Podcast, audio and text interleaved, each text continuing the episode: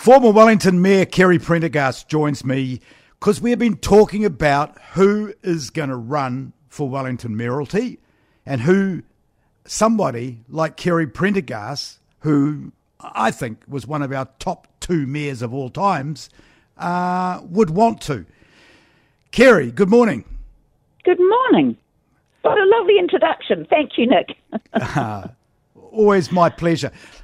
This morning we were reading that everybody, I think everybody, feels like right now it's going to be a two horse race between Andy Foster and Paul Eagle.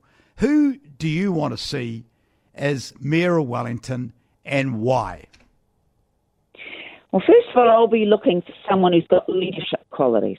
Okay, so they've got to have a big vision. They are passionate about our city. They want to be able to talk about where they see our city going in the next five, ten plus years. So, leadership qualities, being able to unify a council because we've seen a huge gap in that leadership space recently.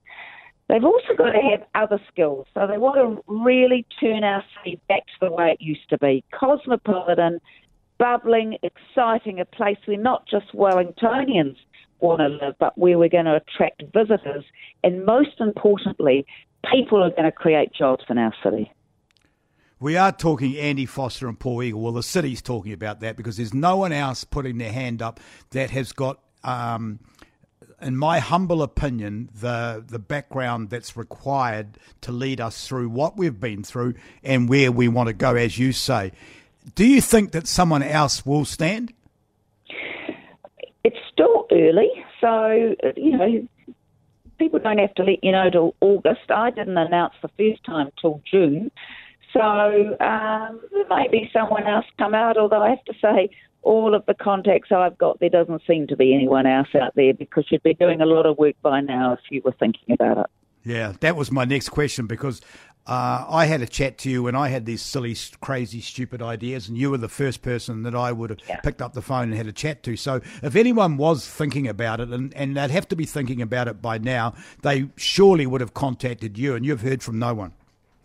Uh, only uh, from a few people who've since faded away. So uh, a lot of people are thinking of standing for council, but no other mayoral candidates than you've already talked about. Would either Andy Foster or Paul Eagle get your vote? Well, I'm a great believer in democracy, so I'm going to vote. That's the first thing, and I'm going to tell all of your listeners that people have to vote. You can't complain afterwards if you don't like uh, what's happening. So, first of all, I'm going to vote. Uh, will one of those two get my vote? I want to see what their vision is, what they're going to do about infrastructure, so below the ground to stop water leaking, to make sure that sewage isn't flowing down our street or into our harbour. I want to see them get the city moving again. I don't like all the traffic block ups that we're seeing. And then I want to see some of these other things, affording uh, affordable housing, um, cleaning up our city. It's not safe. I don't feel safe anymore walking home at night in parts of the city. I want it to be the way it used to be, bubbly and bright, people that respected heritage, respected urban development, respected urban design, um, cosmopolitan, cafes, restaurants, helping the hospitality sector, helping the retail sector, you walk down Lambton Quay now, and yes, a lot of it's to do with COVID. But what is our council doing to help those people get open again? What's your gut telling you? My gut's telling me it is going to be a two horse race, and people are going to measure up uh, our current leadership and how they've managed the issues that I've just talked about um, the infighting that there's been. Um, is that the responsibility of just the mayor, or were there other factors that made it so um, difficult for them to get on and make our city work? Because if they can't get together and agree on, uh, you know, those key issues to go forward, that's a major problem in my books. And then I'm going to be looking to make sure that they do have that vision and they've got a team around them that's going to help them drive it. One person is not going to be able to do it on their own. So, is this person got the leadership qualities that will attract others to vote, to do deals, to cut deals, and get on with making our city great again? How badly do you think we need uh, an applicant that we all feel could get the job done? Well, the city certainly needs one of those. Uh, whether it's one of the two people we've talked about or someone else, we're just going to have to wait and see what they um, what they commit to do. And as I said, you can't commit on your own. You've got to be able to say, "I'm going to do this for our city." I've researched it and I've got the support to make it happen. Uh, that's the person that's going to get my vote. Do you think it's going to be a little bit difficult for Paul Eagle trying to run as an independent? All word is that he's going to run as an independent, but he's so um, painted red, it'll be very difficult, wouldn't it?